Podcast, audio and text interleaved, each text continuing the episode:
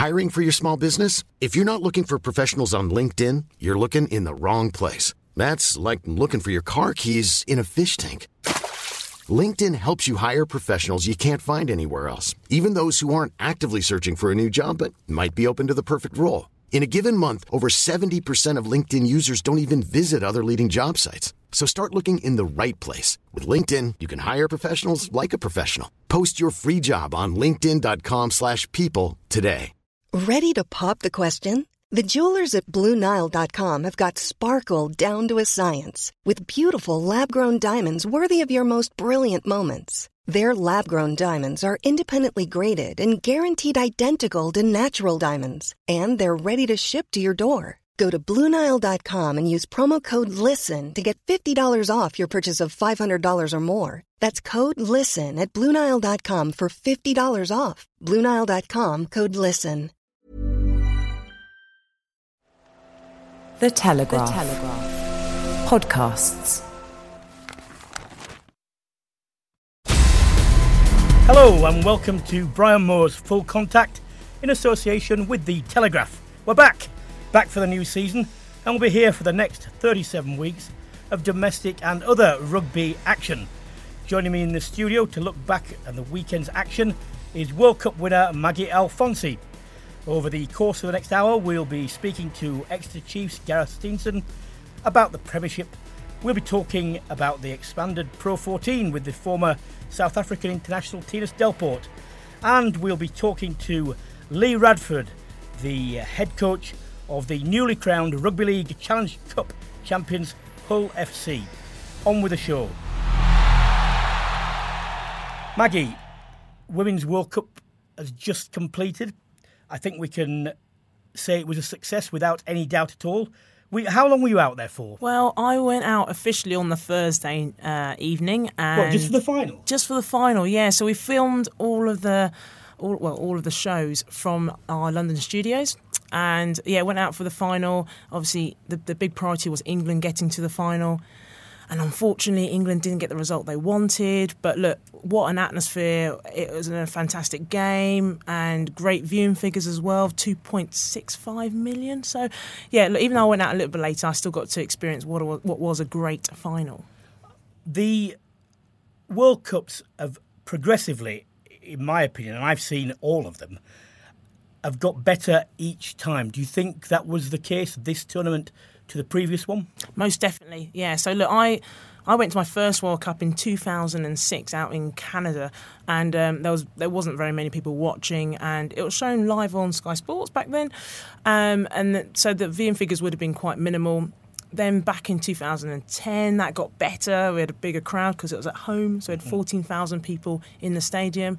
But I think 2014 got a little bit better again because it was it was France. But 2017 has been phenomenal. I think just because this is well, this year in particular has been very focused on women's sport, mm. and we've seen the women's cricket side, we've seen the women's football side all do really well. And I think we've just been caught up in that momentum where people just want to watch women's sport. And um, I think the rugby final just highlighted the fact that it wasn't really about women playing; it was just a great game which people could watch. Well, I was in the stoop in the crowd, uh, 2010, and unfortunately, the same result. The Kiwis uh, managed to uh, beat England. England had a really good first half, and then the second half. To be fair, they weren't really in the game. They couldn't get any ball. Was there any specific reason for that, other than the Kiwis just playing, um, you know, with an extra bit of momentum, extra bit of firepower? Brian, look, you've played against the Kiwis before, and they have this ultimate belief and um, dogged attitude that they're never going to lose, and that's what happened in the second half against England. Look, England came out in the first half were were brilliant. In the first twenty minutes, they were in, in front, and um, the, towards the end of the first half, New Zealand scored a try. I think that's where it started to change. So the score at half time was 17 10. And then in the second half, New Zealand came back out, scored the first try. And it was quite early as well, wasn't it? It was, yeah. It was literally like three, three minutes into the second half. And that really changed, I think, the swing of where the game was going because I think England had sort of the, the the advantage, I guess. And then all of a sudden, New Zealand just took over, and it was really hard to see New Zealand ever falling back, really. And look, New Zealand don't get as much money as the English team gets, and um, they've won the World Cup four times already. But to know that they they did they missed out in 2014, and they also lost to England in June out in New Zealand. So I think they've got that anger inside them that they felt like they were never going to lose because they didn't want to go through that pain again. Well, you mentioned uh, payment, and obviously that's caused a bit of a ruction, and people have been jumping on the bandwagon, giving the RFU a lot of stick. Let's get this right. Let's present the facts as they are. The RFU have put a, a decent amount of money into a new uh, domestic structure. They've got the Women's Super League with 10 uh, teams, so they're financing that. They also finance the uh, full time contracts, which uh, other unions don't, but they've decided, as they did after the last World Cup, to focus on sevens and the various aspects of that. And that means fewer contracts are going to 15s players. I don't think they're spending less money, I think they're spending more. But the uh, emphasis has, has changed. Now, I am firmly of the opinion, and I was last time, that this is a mistake.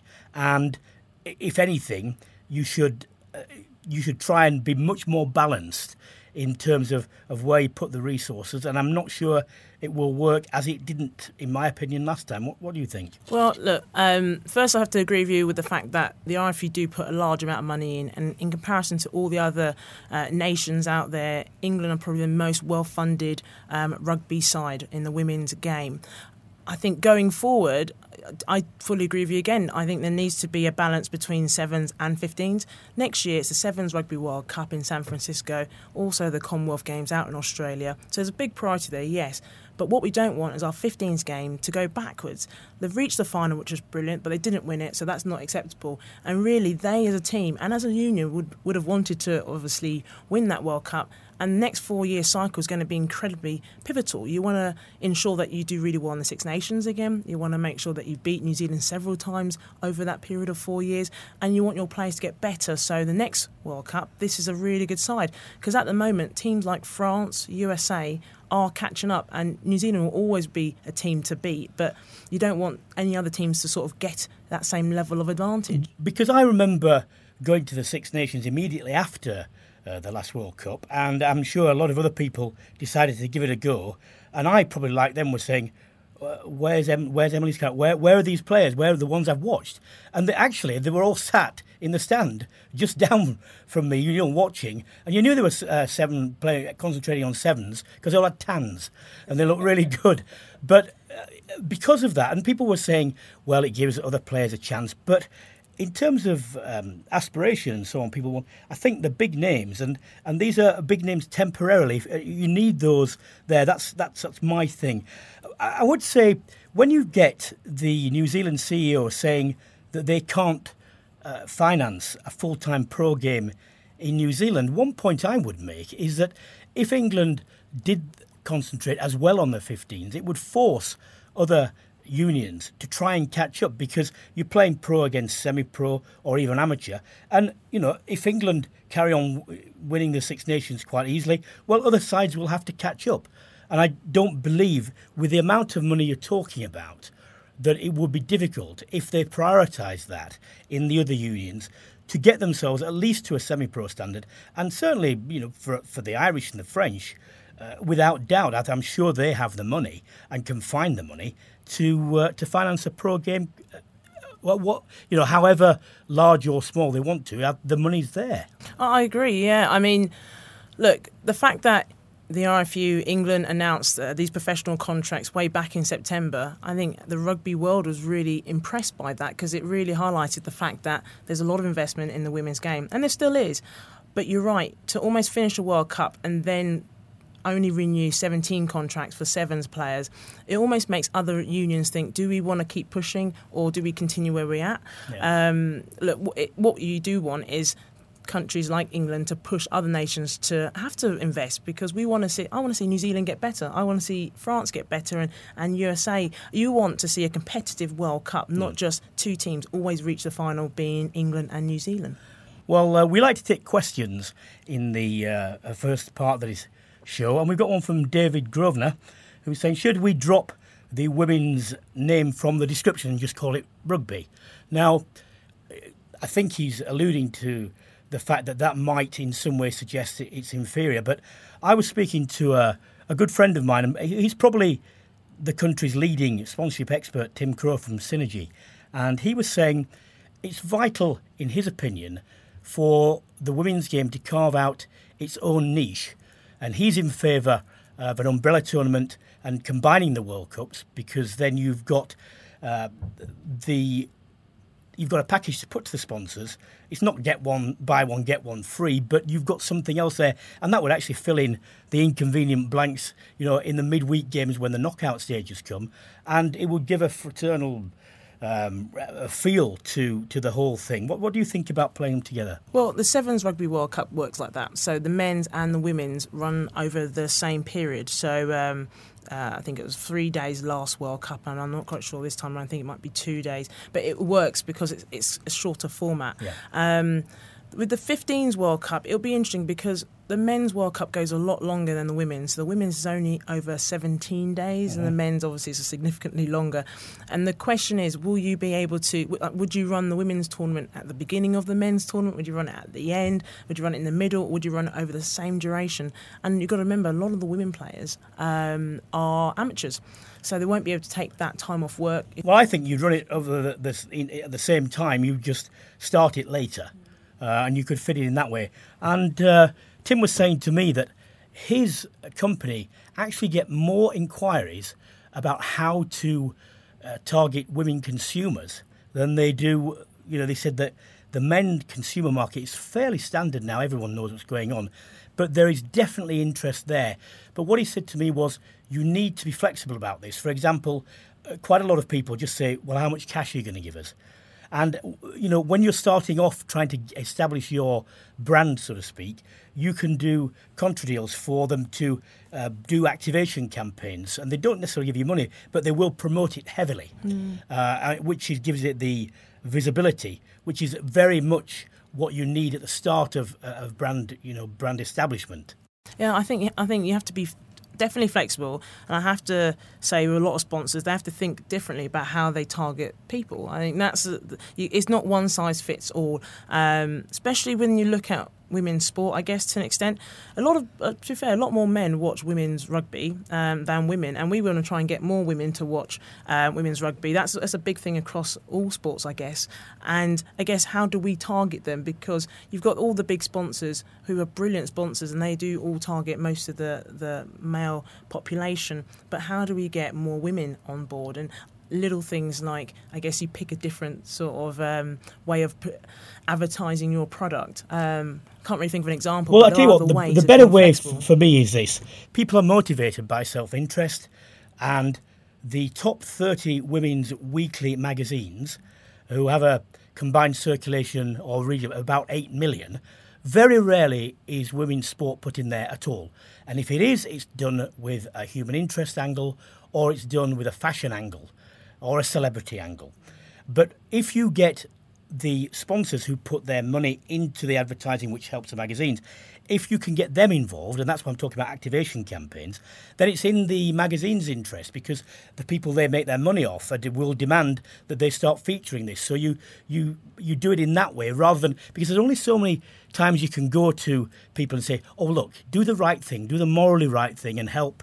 You know, as, as establish this game. If they've got a direct financial interest and their sponsors are demanding it, that's m- going to work much more often. Yeah, definitely. I mean, look, if you get more, um, if you attract a different market or you know, you start to activate another area of the population, you're going to get a greater investment back. It's almost obvious. And you kind of think to yourself, in a way, why don't sponsors try and activate in different ways to engage different people. Um, and we are starting to see that now. We are starting to see sponsors think a little bit out of the box. Talking to Tim, he said to me, it's not necessarily the sponsors because they, as I said, they get um, a majority of inquiries about how uh, brands can come in and target women consumers.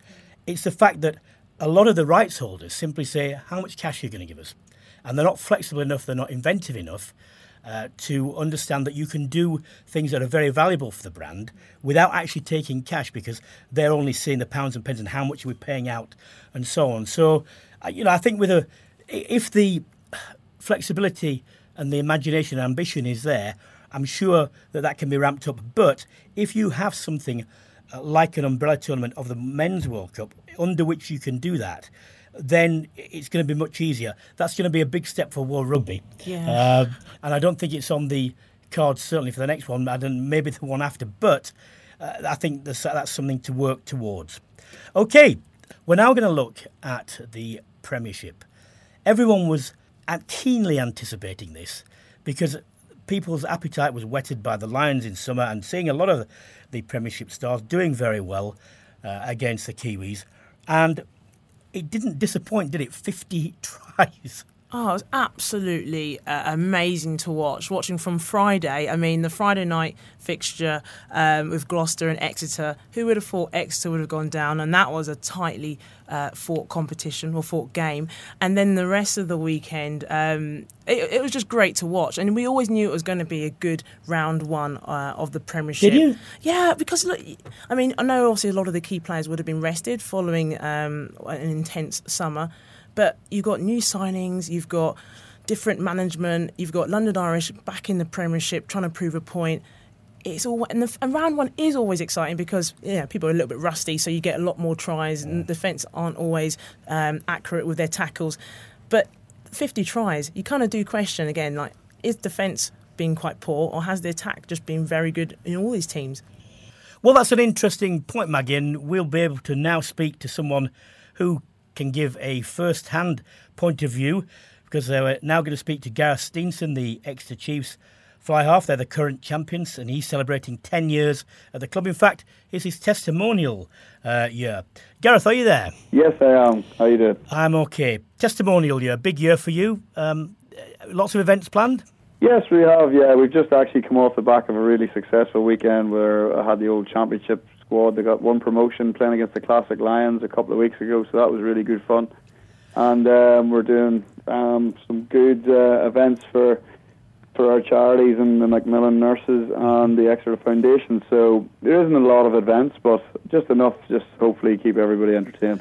Well, Maggie and I were talking about the fact that uh, 50 tries were scored over the weekend, and we were wondering whether that was a product of uh, the first game and defences not being as accurate as they should and will be, or whether it was the fact that teams are playing with expanded ambition and that they maybe the uh, defensive systems are now being worked out, and uh, that's obviously good for spectators. It's good for teams uh, with ball in hand. What do what do you think? I think it's just the, the mentality of teams really to go out and score points. Obviously, at the start of the year, the weather t- tends to be a lot better as well, and teams can go out and express themselves. Um, I'm not sure about defences being a little bit maybe not on it. I think a lot of time and effort does go into defences, but like you say, guys have done a lot of analysis work on opposition teams, and guys have played against each other numerous times now, and you kind of sometimes you kind of know what to expect with some teams, and I think it's just the, the mindset that, there is in the Premiership at the minute. Obviously, with ourselves and Wasps getting to the final last year, we're two teams that scored a lot of tries, and I think potentially maybe other teams have looked at that, and um, there's definitely a lot of lot of quality attacking teams out there now. Like all cliches, there's an element of truth in this one that, that it's harder to defend uh, a title than to win one. I'm not entirely sure about that, but it does bring different challenges. Have you done anything specific um, at Exeter to address that particular issue? No, we haven't done anything specific. We have talked about it. We have um, you know, it's completely brand new for us, which is which is a great challenge. We've always talked as a club about being a progressive club, and now we're in a completely brand new situation, which is one that we, you know, we either have to stand up and be counted for or fall by the wayside. And we we want to be a club that keeps progressing. Obviously, um, we don't think we're the finished article by any means, and lift the trophy once. You know, we don't want to just have it once and not happen again. So we we really much we're very much talking about going out and being the aggressors, um, and that's the way we've got to approach it. We don't really want to be looking at teams coming at us. We want to be going at teams. And Gareth, hi, Maggie here. How you doing, Maggie? Um, look, obviously, a big loss to, to Gloucester. Well, not a big loss, a narrow loss to Gloucester. Um, your next game is against London Irish. What do you guys and the boys have to do to, to turn that, I guess, performance around and make sure that you finish that, you know, the 80 minutes? No, look, I think after being in today and we've reviewed the game, there was a lot of positives to be taken out of the game. There's a couple of things didn't go our way in the game, which was part, you know, part of our own doing. Um, you know, but we we don't t- generally tend to start very well, and going away to Gloucester, um, it's always a tough fixture for us, and we've always had really good games against them. So and they're definitely a strong side as well. So look, we, have taken the positives out of it. Um, you know, we'll just get ourselves ready for another big challenge. Obviously, London Irish put, pulled off a fantastic performance at the weekend, a great result for them, and their confidence is going to be high, and they're going to come to us with absolutely no fear. Um, and it's another good challenge for us. We just want to make sure that we get our A game right, um, and we're really looking forward to being back at Sandy Park as well, and playing in front of our home support as well. So it's a really exciting week for us all. And Gareth, I have to ask you this question. You got a yellow card against Gloucester. Yeah. you've had time to look back at it. Do you think that was the right call? That was a fair call? Oh yeah, I think with the new laws and everything there, I think for me, I've I've just got to try and get in the air.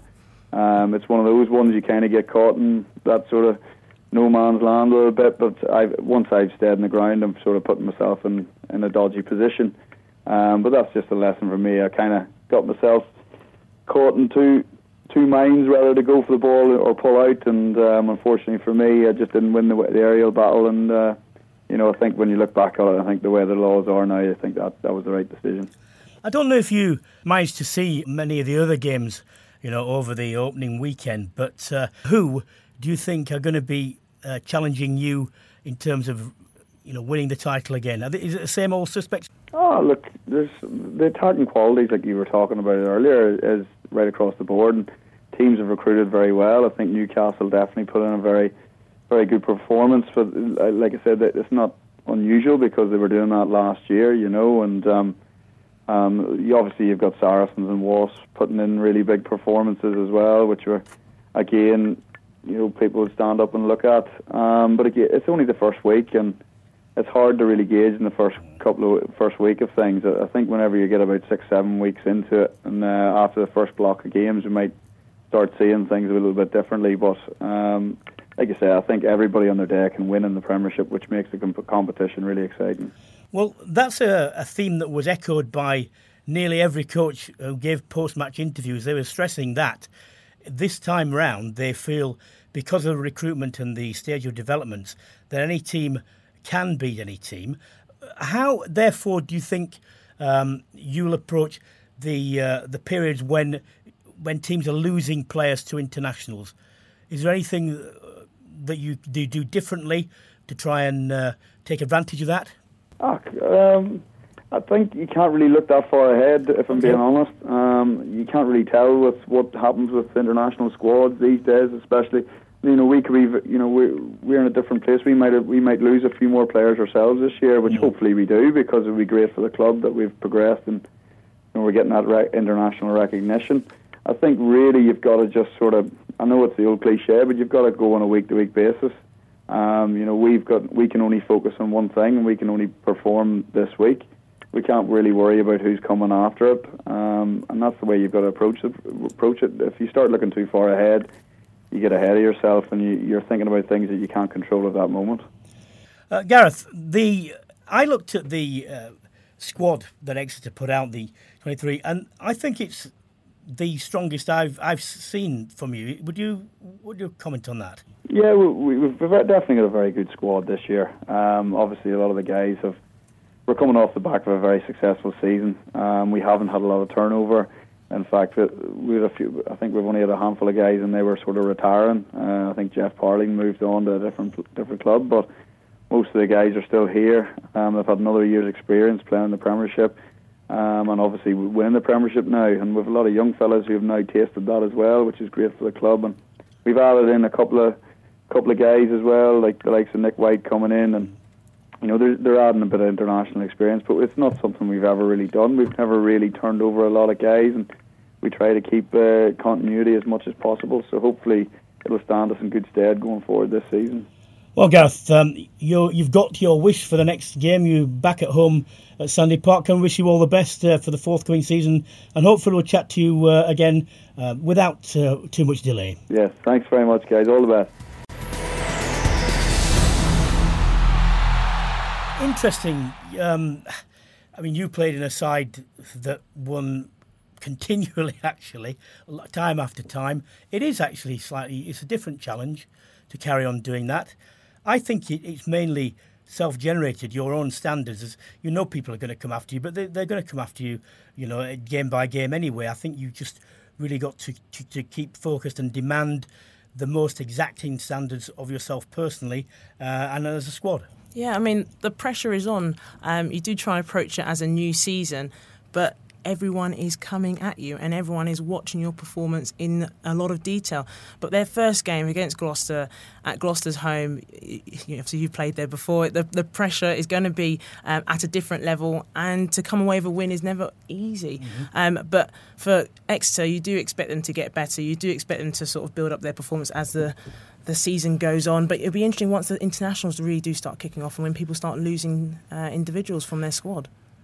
Well, Gareth um, and Exeter have got London Irish. It was a deserved, uh, fully deserved win against uh, Quins. I've got a question from uh, David Rowe. Any thoughts on uh, Marcus Smith's debut and potential? This is the 18 year old who's just got his A levels um, from Brighton College. And um, a, well, he had to come off because of a, it wasn't a late tackle, it was a hard tackle. Um, and it was an introduction to uh, the full rigours of uh, the Premiership game. He's keeping out at the moment uh, Demetri Catrakilis and Tim Swiel. Uh, I don't like to uh, go over the top with the young players um, because they will inevitably make mistakes. There's nothing you can do about that.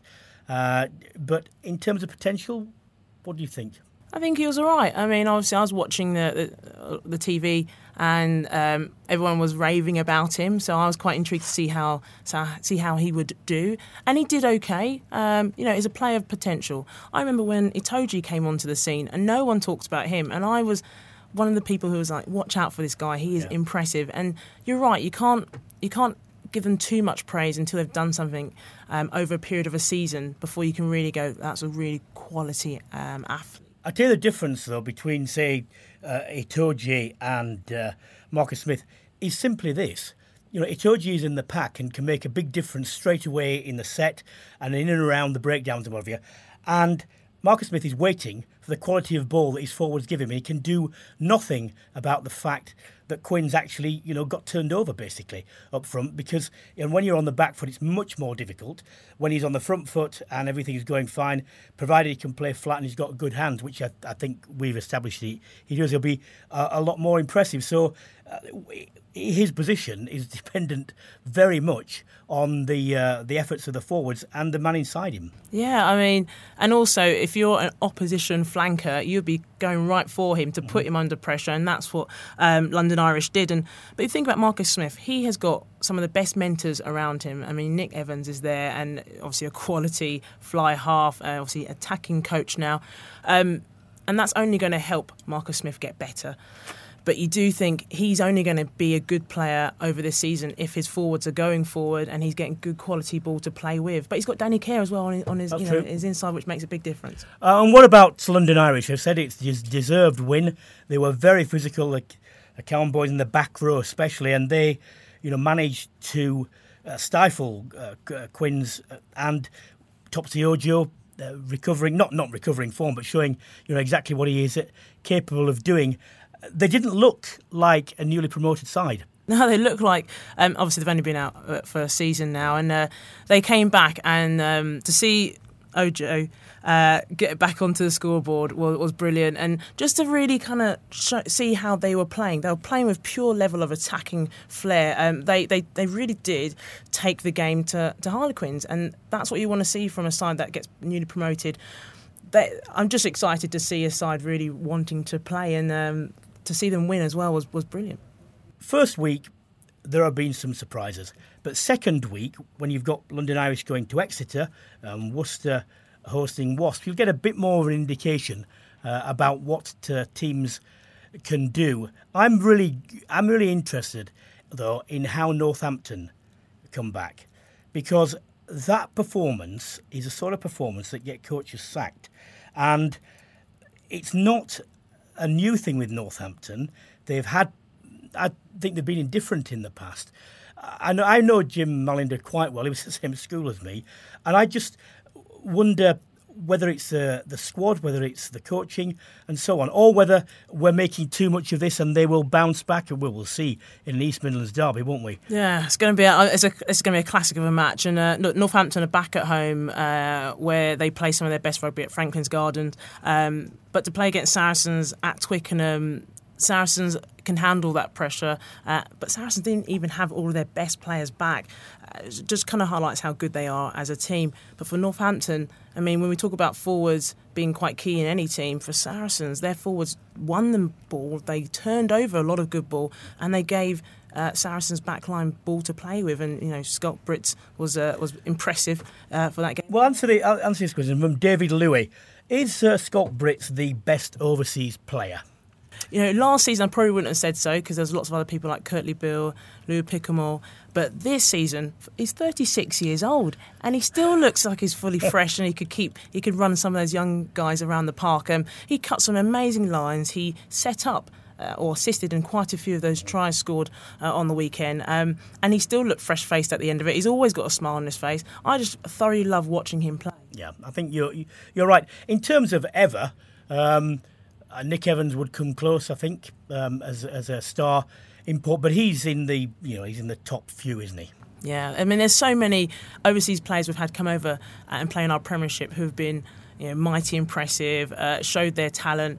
Um, but I think I have to look at at Brits and just think again he's such a mature man and he's still going. He plays like he's 24 years old and scores tries as well as sets them up. And that's what you want from any player who comes into your side. And he's been at Saracens for a while now so he's you know he's part of the furniture. Uh, arising out of the, that um, they've got a question from uh, Julian Bremer saying is it time for Dylan Hartley to step aside now obviously he was under pressure because they got rolled up front. Um, I've spoken to Eddie Jones several times about what Dylan Hartley brings to uh, the England squad, and there are people like Jamie George who you know played well on the Lions. And Eddie Jones said to me that we don't see what he puts in to the squad on a day-to-day basis when they're together. We don't see the standards he sets and demands of other people and the influence he has. Bearing in mind that there's obviously something powerful there. At what point do you think you have to take that uh, into account, and also um, the actual form? Is that going to be enough leading up to a World Cup, or do you have to have someone who is on absolutely top form and, and merits his starting place, uh, whatever other competition he has? Look, Northampton didn't have a good game against Saracens, full stop, and um, and he's on the brunt of that, being captain, and obviously the forwards didn't perform. Um, Tom Wood had a really good game, but other than that, the rest of them didn't perform uh, against Saracens. So I think it's a bit of a harsh call with Dylan Hartley. Look, I'm I'm a, a big fan of uh, Jamie George, and he's going to be an interesting one, seeing how he progressed this season. Obviously, was a superstar uh, during the Lions tour. Dylan Hartley, I from what I have spoken to him as well, and he's a really good guy. But I think one thing which people do not really, I guess, appreciate with him is the fact that he is a good leader and players listen to him, and that's what you need uh, in a side that, that is going forward in particular. When they're going backwards, I mean, that's stuff we don't really see a lot of, especially when Northampton aren't winning. You know, when that's when you expect your leaders to probably stand up. Well, one thing Eddie Jones does have the luxury of, because of the way the game uh, is now played, and it's a, very much a squad on the day, and almost invariably you are having hookers have you, both hookers get on.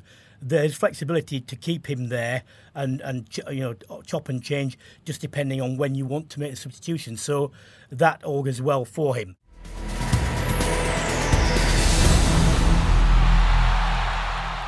Let's have a switch of uh, tournaments because the well, what was a Pro 12 is now Pro 14, and uh, you've got the introduction of two South African sides. Let me just explain to people what is now happening. You've got two conferences, um, seven teams. They play each other home and away.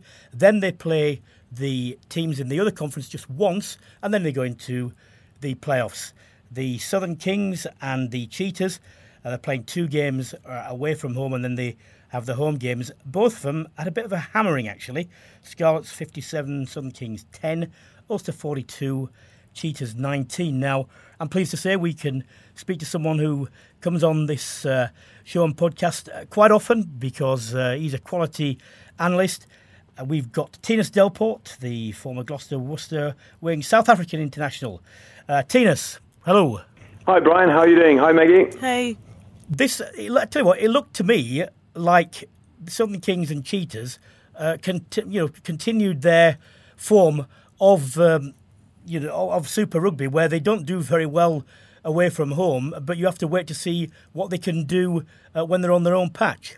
Yeah, Brian, as you rightly mentioned, it's a new new competition, new format. Um, I think that both the Kings and Cheetahs thought it's probably only 40 minutes they have to play now, and uh, not still the full 80 minutes with the new competition. But um, you know, um, if you look at the scoreboard, then it, it certainly was a hammering on both sides. But if you have to take into context the preparation time these teams have had um, leading into this competition and, and the new format, it's it's been very you know very short. The the Kings, the Southern Kings, only had two weeks to prepare. They two weeks ago they they haven't even met everyone that's going to be involved. They haven't had any games leading up to this tournament, and then they throw them in away against the defending champions. So you know, not an easy start. The the Cheetahs, on the other hand, has been playing a bit of um, Currie Cup, um, so they've they've actually been having to split their squads. Where they've got to now focus on two tournaments uh, on in two different hemispheres. So, um, but that's you know that is the case with uh, a new tournament that's um, you know that's been been put in place, and it's going to take a season or so for for these sides to, to really entrench themselves and, and get more competitive. Um, I'm I'm foreseeing come January February time where the Kings Southern Kings will probably have a few more players come in after the Currie Cup is finished in South Africa, probably from a couple of different franchises. That they'll certainly be much stronger and, and a lot more competitive, especially at home. Well, one of the things to mention in their defence is the fact that because they, um, you know, were excluded uh, from the uh, Super Rugby, uh, they lost a lot of players. So you know they're going to have to have at least one season where they're playing with limited resources and try and you know reinforce their squads next year, and that'll be easier for them. But when they come to the home games, how much do you th- how many problems um, do you think teams will have travelling to South Africa? Now, obviously, the time zones you know much better. So, but you've still got a you know a, a long flight, uh, and uh, presumably they're going to uh, leave enough time to, to get acclimatised. What sort of advantage do you think that will bring to the uh, the South African sides? Well, I mean, the, the, the biggest challenge, really, I mean, as you mentioned there, there's no real big time difference, which is a fantastic benefit. It's an overnight flight, so you get on the plane in London and you um, you overnight in, and six, seven o'clock uh, you're in Johannesburg or in Cape Town. So um, that's not too much uh, a travel factor in terms of the fatigue. The, the big challenge really is going to be the fact that you're going to go from winter to summer mm-hmm. um, overnight. You um, where you're going to play here in you know, very cold, wet, muddy conditions. Um, and then you fly over there, and then and the following week you you're going to have to play in 30, 30 odd degrees of, of sunshine. So, and on hard pitches. So I think that's going to be um, the big the big challenge that teams will have have to overcome. Uh, in terms of the style of rugby that's going to be played, the conditions it's going to be uh, played under. But I, I I'm very excited about this tournament. I'm very excited to see South African sides in a Northern Hemisphere based competition. It's um, I think it's it's a, a, fantastic coup by South African rugby to be involved uh, in the Northern Hemisphere on you know several different motivations on the back of that. In terms of player development, I think it's fantastic for both sets um, of of um, of hemispheres. Uh, in terms of getting exposed to the travel factor, getting exposed to different playing styles, having to adapt very quickly. Um, and it can only help and strengthen um, player development. So very excited to see these teams being uh, in, being part of this new competition. Although it's going to take definitely a season or so for them, um, and s- certainly for the Southern Kings to just adapt and form their new squad. Uh, I guess you kind of answered my question there, but um, I was going to ask, how do you think these two teams being added to the Pro 14 is going to benefit South African rugby? Do you think this is going to improve the national side going forward? I certainly think so, Maggie. Um, I mean, the, the big challenge we have is keeping a lot of our players in South Africa. So a lot of players that have um, played Super Rugby have now gone off to Japan or has come over to the Northern Hemisphere to, to further their playing careers over here. A lot of the players will have um, Super Rugby, then they shoot off to Japan, and then they come back for Super Rugby again. This will give an opportunity for some of those experienced players to stay in the country and be exposed to a different um, a, a different competition. Um, that hopefully will mean that a, a, a, larger player base will stay in South Africa and will get that experience. You'll also look at a, probably a couple of Super Rugby players that's been uh, in Super Rugby for four, five, six years and are now looking to um, get themselves, you know, get themselves a different experience and just a different. Um, playing conditions, the different styles of play over here. Um, speaking to the Kings boys after their match, um, the, the the aggressive contest for possession at the breakdown was something that they're not quite used to um, in the Super Rugby. In the Super Rugby, a lot of time you'll you'll have the tackle and uh, the defenders will be back on their feet, forming in the line. Over here, every every tackle there's a contest for possession. So that's something they they really need to um, get to grips very quickly. Um, the defensive systems are a lot better organized, probably a lot more aggressive. We saw the Lions um, unnerving New Zealand, the All Blacks uh, in the recent Lions tour. So, in terms of player development, in terms of getting players exposed to con- these conditions, I think it's going to be just strengthening um, South African rugby. South African rugby over the last three, four seasons, uh, come the autumn internationals, have been struggling um, to deal with that pressure uh, the Northern Hemisphere sides are, are, are putting on them. So these players can now get used to the conditions, and also get used to that pressure that's been put on in terms of the set phases and especially on the on the uh, defensive organisation. So definitely this can these guys can grow and hopefully we'll see a lot more of the South African or the experienced Springboks um, going back there and playing in this competition. Well, I'd love to get your take on this as well. Um, how has the Pro 14 been received in South Africa? Do they see it as a, a, real positive move, or do they see it as a step backwards? No, massively positive. Um, you know, the the uh, South African Rugby Union CEO, um, once this was announced, um, said that they're aiming for four South African sides in Super Rugby and potentially four South African sides in a European competition. So they, you know, they very much bought into that. They're very excited. Speaking to the players and the coaches involved, they're very excited to be part of something new. Um, sometimes, and definitely, Super Rugby um, has become a little bit stale. Uh, you can see the fact that they've cut back these sides because they want to freshen up the competition. And this is great to keep rugby moving, keep the interest moving, the commercial interest, but most importantly, the supporters' interest to, to go out and support. It's fantastic to see some South African sides here, especially for those South Africans living over here in the UK.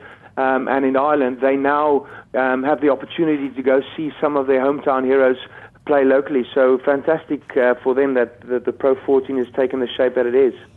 Thinus, the challenge for uh, that particular competition is different from the Premiership, where you've got an established product, you've got big commercial backing, and basically they're just asking, you know, how much money are you going to give us? Uh, and they've got the audience to justify that uh, to sponsors. You know, the Pro 12 before, because of the smaller nations that make it up, have not been able to generate as much revenue, and therefore they've had to be flexible. But that means that they can be experimental. This is part of it. Can you foresee, for example, you know, the, the game in Georgia is getting big. The game in Germany is getting big. Can you foresee in the next few years them actually starting to uh, not I don't mean spread the word in a sense, but but tapping into those markets as a legitimate ploy to to expand the game um, alongside them expanding that tournament?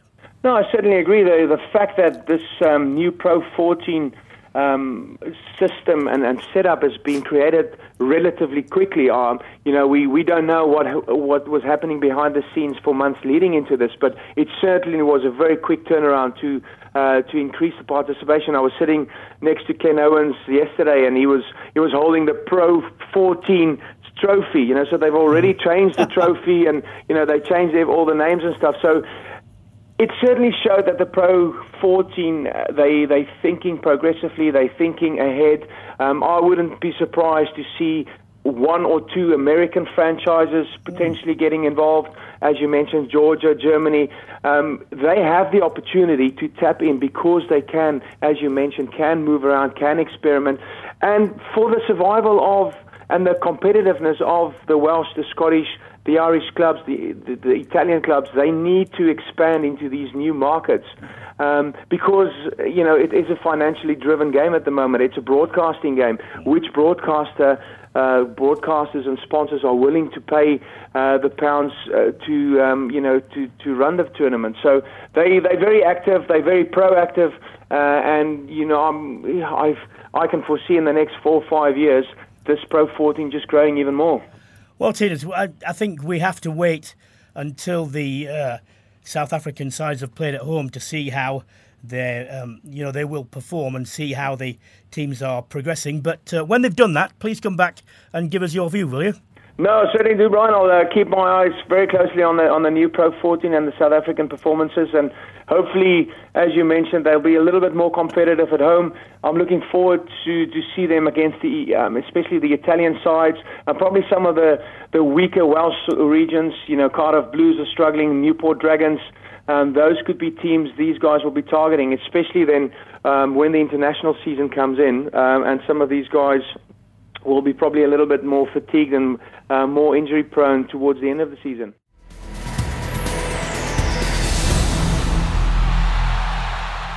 Maggie, new uh, head injury assessment rules. They've got to stay off for 10 minutes no matter what happens. But the interesting uh, development is the saliva test, which uh, is being uh, touted as being a definitive answer to this because the uh, it's supposed to work this way when uh, you get a concussion, the chemical composition of the saliva changes, and if that is an accurate indicator, it should take a lot of the guesswork out. Yeah, I mean, I have to say the game is is getting safer. I think what's good is that we're starting to see um, these protocols be put in place, and you know the whole once they're off for ten minutes, they, or they have to be off for ten minutes to ensure they're assessed appropriately, um, and we're seeing less more big concussions now. Um, you know, obviously the way people tackle has to be uh, significantly safer now, not around the head and and neck. Um, and I think it, you know, in a day having a a saliva test sounds interesting. Um, I'll be intrigued to know how, how that will be um, administrated because, uh, again, how long. I'll tell you what you, you need to do. They need to be very sure that that's a definitive answer because obviously research and uh, tracking of these things takes time to build up a body of evidence. And what you can't do on the first few tests is say, that's the panacea, we've got it right, and then find out several years later when you've accumulated the results that actually it's not as accurate as you thought and you've put at risk a lot of players, you know, who, who passed because of that. So I'm sure that they will, but you know, you just urge caution on that particular one. Right, time to switch codes because the rugby league season is nearly there. We uh, are getting closer to seeing who will be in the playoffs. Already two teams are there, but we're able to speak to the uh, coach of one of the teams that's still not quite made it, but probably will do. I'm pleased to say we can speak to uh, Lee Radford, back to back Challenge Cup winning coach with Hull FC. Uh, Lee, hello. Good evening, Brian. Um, are you a bit hacked off that you had to go into such important games in the playoff, uh, you know, a relatively short time after you won the, the cup. Yeah, I think um, I just think a little bit of common sense could, could, have been used in terms of, in terms of scheduling. You know, we picked up um, four or five soft tissue injuries mm-hmm. um, on Thursday, which you know when. I'm trying to be as professional as I can here, but when you spent the Saturday night celebrating and the Sunday night celebrating, the Monday on a parade, um, you know, it's inevitable that that that is going to happen at some stage. So, um, you know, I thought the effort that, that the players turned up with was, you know, surpassed probably what I was expecting. So that's a real credit to them. But yeah, just um, you know, if the game could have been put back 48, 72 hours, um, it'd have, it'd have evened the competition out a little bit better, I think. Well, you've got uh, a situation where I think we've got three games left. That's right. Yeah. So we've got Wigan, Wigan yeah. Wakefield, and Castleford. And uh, well, tigers and uh, rhinos are, are there. Uh, there's a raft of, well, raft of teams underneath. Uh, you're in pole position, being one point uh, in front of Wakefield. But if if you go through, and uh, let's hope uh, for your sake you do, who do you think will join you? I honestly, I honestly don't know. I think you know I'd never write Wigan off, um, but I, but I think if you look at St Helens, I think out of the run they've you know on paper they've probably got the easiest run on paper. I know that doesn't stand, stand for a great deal, but um, I think I think Thursday night's fixture between Wakefield and St Helens will will have massive implications, obviously on on the t- on one of those teams that gets there. So um, you know, for us personally, we can knock Wigan off on on Friday, and then Wakefield the week after. I think that'll be enough to secure a spot. So obviously that's not what we're striving for. And then at the other end, you've got the qualifiers. It seems to me that actually, I mean, this should happen. Really, the teams who are trying to come up have a great deal of difficulty against uh, sides that are better financed and, and probably playing week in, week out a higher standard. Uh, would you like to see your, uh, well, very near neighbours, Hull KR, do it? Yeah, certainly. Yeah, you know, we, we need them up there. We're, you know, they're like um, they're like a, a, little brother who gets on your nerves. You know, you, you, yeah, yeah, um, you know, they frustrate you to, to or the supporters frustrate you to hell sometimes, but you know, we need them financially for the derby game, mm-hmm. um, and and obviously, you know, the, the Magic Weekend is, is, a spectacle in itself when when we when we're tied up against them. So, you know, we, we love to hate them, but we, we definitely want them back in the competition. And who's in the biggest danger of uh, of having to uh, take the drop? Do you reckon? Yeah, I, don't, I, don't, I honestly don't know. I, the, the one twenty four 0 that weekend, but the two games that I've watched them prior, I, I thought Catalan you know, really looked like they're struggling, and, and it's ironic. You know, you have a look at the roster, the playing roster that they've got, and the, the cap that they've spent. Um, and, and having said that, you know, looking at Warrington probably shouldn't be in those eights either. It's, um, it's been intriguing, and, and I think, you know, obviously there is a gulf in, in the in the quality of the sides from Warrington to Featherstone, but I think all of them teams today have, have given a real good account of themselves, and you know, a couple of them semi-professional teams as well when it comes to the uh, the, uh, the, the the playoffs um, in Super League, is it first against third and second fourth? That's right. Yeah, uh, first v first v fourth, second v third. Uh, given that Castleford are probably going to get the uh, the top spot and the the strength are they uh, that they've shown thus far, they must be the team to beat, surely. Um, yeah, I think I think if you look at the results they've had, but you know we've we knocked them off in a playoff game um, this year and pushed them mm. really close when we went to their place as well. You know, last play of the game, it, it, it went down to. So yeah. we've not won at Headingley in, in ten years, so that, that's that's a tricky one as well. But but touch wood this year when we played knockout footy, you know, we've beat whatever's been in front of us, and that's you know that's certainly what we'll be we'll be drawing all our energy to. Do you think? Uh you'll be able to manage your squad to, to avoid the end of season. People are struggling, aren't they? Everyone's carrying knocks and so on. How much uh, influence does uh, the fitness of the ver- relative squads um, have on on their well, whether they do it or not? I think it's huge. Yeah, I think um, you know probably the, the, the, biggest advertisement for that this year probably be Wigan. I think if you look at the injuries that they've they've had during the year, you know, I think at some points ten and eleven blocks missing. Um, you know, struggling throughout the season, but you know, it's no coincidence they're starting to get the troops back now over the over the last month. They've got to a Challenge Cup final, and they're obviously knocking on the door for fourth. So, having you know, it doesn't matter what coach you are, you've got ten blocks missing out yeah. of a, a ineffectively a 25 man squad. You you know you. You're bringing young kids in that probably aren't, aren't ready for this level of football yet, and, and that's difficult. Lee, thank you very much, mate. Kenny, I wish you all the best uh, in the uh, remaining games. Come back and talk to us if you manage to do it. Oh, actually, come back and talk to us anyway. Happy days.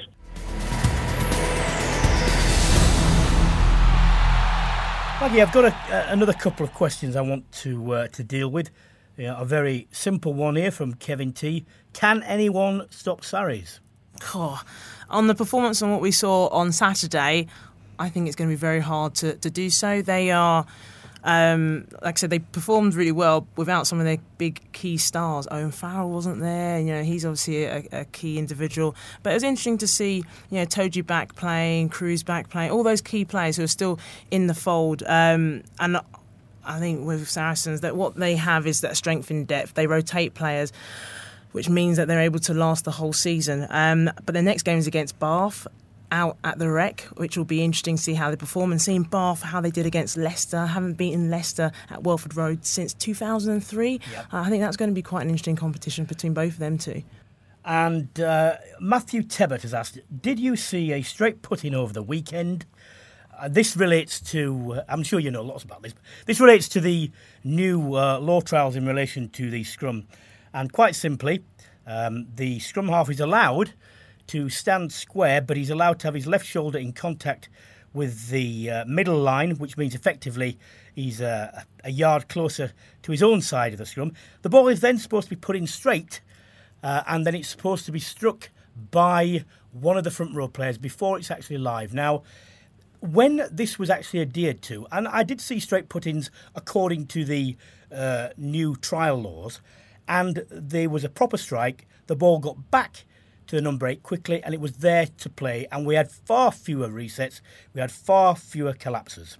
Yeah, I do you know. I have to watch watching this weekend. We have seen, um, like I said, no restarts really, uh, or fewer of them, uh, and it's been quick and I guess these rules have been brought in to ensure there's fair contest, and the game is made much more simple to to referee and as well as a player to be able to play in it. Um, uh, look, watching it, I feel like it's it's actually improved the way scrums are played now. Um, but I get, look, I'm not in the front row, and I probably wouldn't, I you know, might contest that and feel like the ball's not being put in straight. But watching well, this it is the, but this is, but this is the point, and I've only been saying this for ten years, but. Um, the fact is that because you've got a strike and it's mandated, it's a competition again with two packs where the opposition have the option to strike or shove. So you've either got strike against strike or shove against strike, and it's a balance. But the fact is that if the referees, and this is what I'm really afraid of, start to resile from their commitment to referee this properly, and we go back to allowing uh, scrum halves, even though they've now got an advantage, to just simply put the ball into the second row, the other side will stop uh, even thinking about a strike.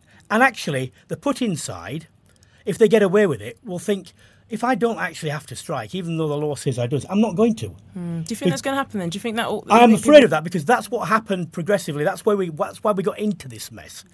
And if that happens and it becomes shove against shove, which is inherently unstable, we'll have the same problems. Yeah, I guess teams will get more smart about. It. And the law is, as it's now, the trial law is that a, you know, there has to be a strike by one of the uh, front row players. Now, it's, it's obviously going to be the hooker. That's supposed to be his job.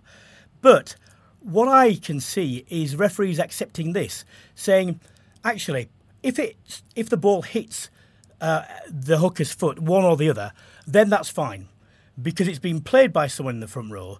Now, that's not a strike. A strike to me denotes an active movement to hook the ball back. It, if they wanted it to reflect that particular um, set of circumstances, they could have worded the trial law as this. They could have said if a ball comes into contact with a front row's foot, which could be stationary, then that's fine. They didn't say that because they wanted to make it a hook. If you do that, what will happen is hookers won't move the feet. They'll get in a, they'll yet again in a pushing position, and we'll have the, we're back to the same thing. It, the essential part of this for referees to note is that it's the strike and having to do that that creates a quick ball. It creates a good ball because it's hooked properly. Once you go back to a pushing competition, you'll just get the same problems. And we'll be back in the same thing with more resets, more collapses. If you reward the, the successful hook and make people do that, then they will do that and they'll get better and better and better at it and we'll get quicker ball and we'll have fewer problems. And the onus on the referees is absolute now because they've been given a get out from the problems they created in the first place. And if they don't do this one, they will be solely responsible for it being a disaster. And the thing is this if it comes down to a situation uh, where we have the problems because they're not refereeing, I can foresee the next step by World Rugby and the lawmakers doing something really drastic with the scrum and saying, actually, let's just shove it in the just shove it in the back row and we'll get on with it. And then you've got a whole new set of problems with, with you know, in terms of the makeup of players, the way that players physically are. You, you can see in rugby league, the fact is that if you're 15 stone and about six foot, you can play any position in the scrum. Uh, because that's the uh, uniformity, that's what you need to run around. And people like Jason Leonard, people like me, and other people, th- there will be no uh, where for, for, for players who are our physiques with our limited or, or, or other talents to go. So do you welcome this this new law, or do you see it as if You know what? managed- If it if it had been refereed properly, you would never have had to have this. But now it's been done. It's better than it was, and at least the ball is getting back into play. And sides are now using these to restart an attack. Whereas before, you know, you remember three four years ago, every single scrum was a chance for a penalty, and everyone only only did that. Uh, you know, so yes, it is a move forward. I don't think it, it should have been necessary, but now we've got it. For God's sake, let's do it properly to these laws. And referees and officials know that, and they should understand, you know, the mechanics and the causation in this and where it will go. That's very nearly the end of the show, Maggie. Just before we go, I'd like to mention Newcastle and Dean Richards uh, because they have steadily built.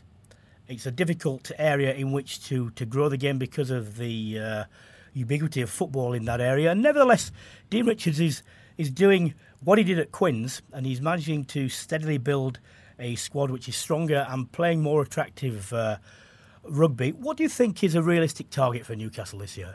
I'd like to think they'll finish somewhere in the top eight for sure. Um, I mean, they're they're a side which have some very exciting players. Um, you know, also the way they put in a performance against Worcester. Worcester, to be fair, were were sort of a, a victim of their own sort of mistakes with a lot of poor discipline um, and penalties going against them. Um, but Newcastle have a side which potentially could, if not top six, you know. But I'm, I feel like I'm pushing it there. Uh, they're a side which are I think they should be getting aiming for top six, and they should be disappointed, you know, if they if they if they don't get there if they scrap properly.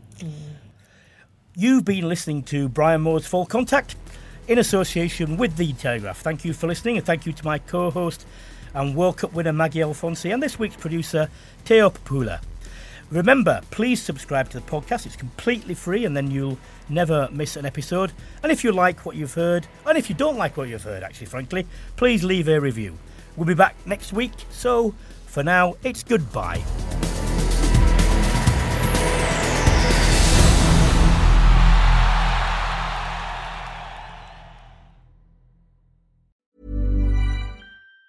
Even on a budget, quality is non-negotiable. That's why Quince is the place to score high-end essentials at 50 to 80% less than similar brands. Get your hands on buttery soft cashmere sweaters from just 60 bucks, Italian leather jackets, and so much more. And the best part about Quince, they exclusively partner with factories committed to safe, ethical, and responsible manufacturing. Elevate your style without the elevated price tag with Quince. Go to quince.com slash upgrade for free shipping and 365-day returns. Hi, I'm Daniel, founder of Pretty Litter. Did you know cats tend to hide symptoms of sickness and pain? I learned this the hard way after losing my cat, Gingy. So I created Pretty Litter, a health monitoring litter that helps detect early signs of illness by changing colors, saving you money and potentially your cat's life. Pretty Litter is veterinarian developed, and it's the easiest way to keep tabs on your fur baby's health right at home. Go to prettylitter.com and use code ACAST for 20% off your first order and a free cat toy. Terms and conditions apply. See site for details.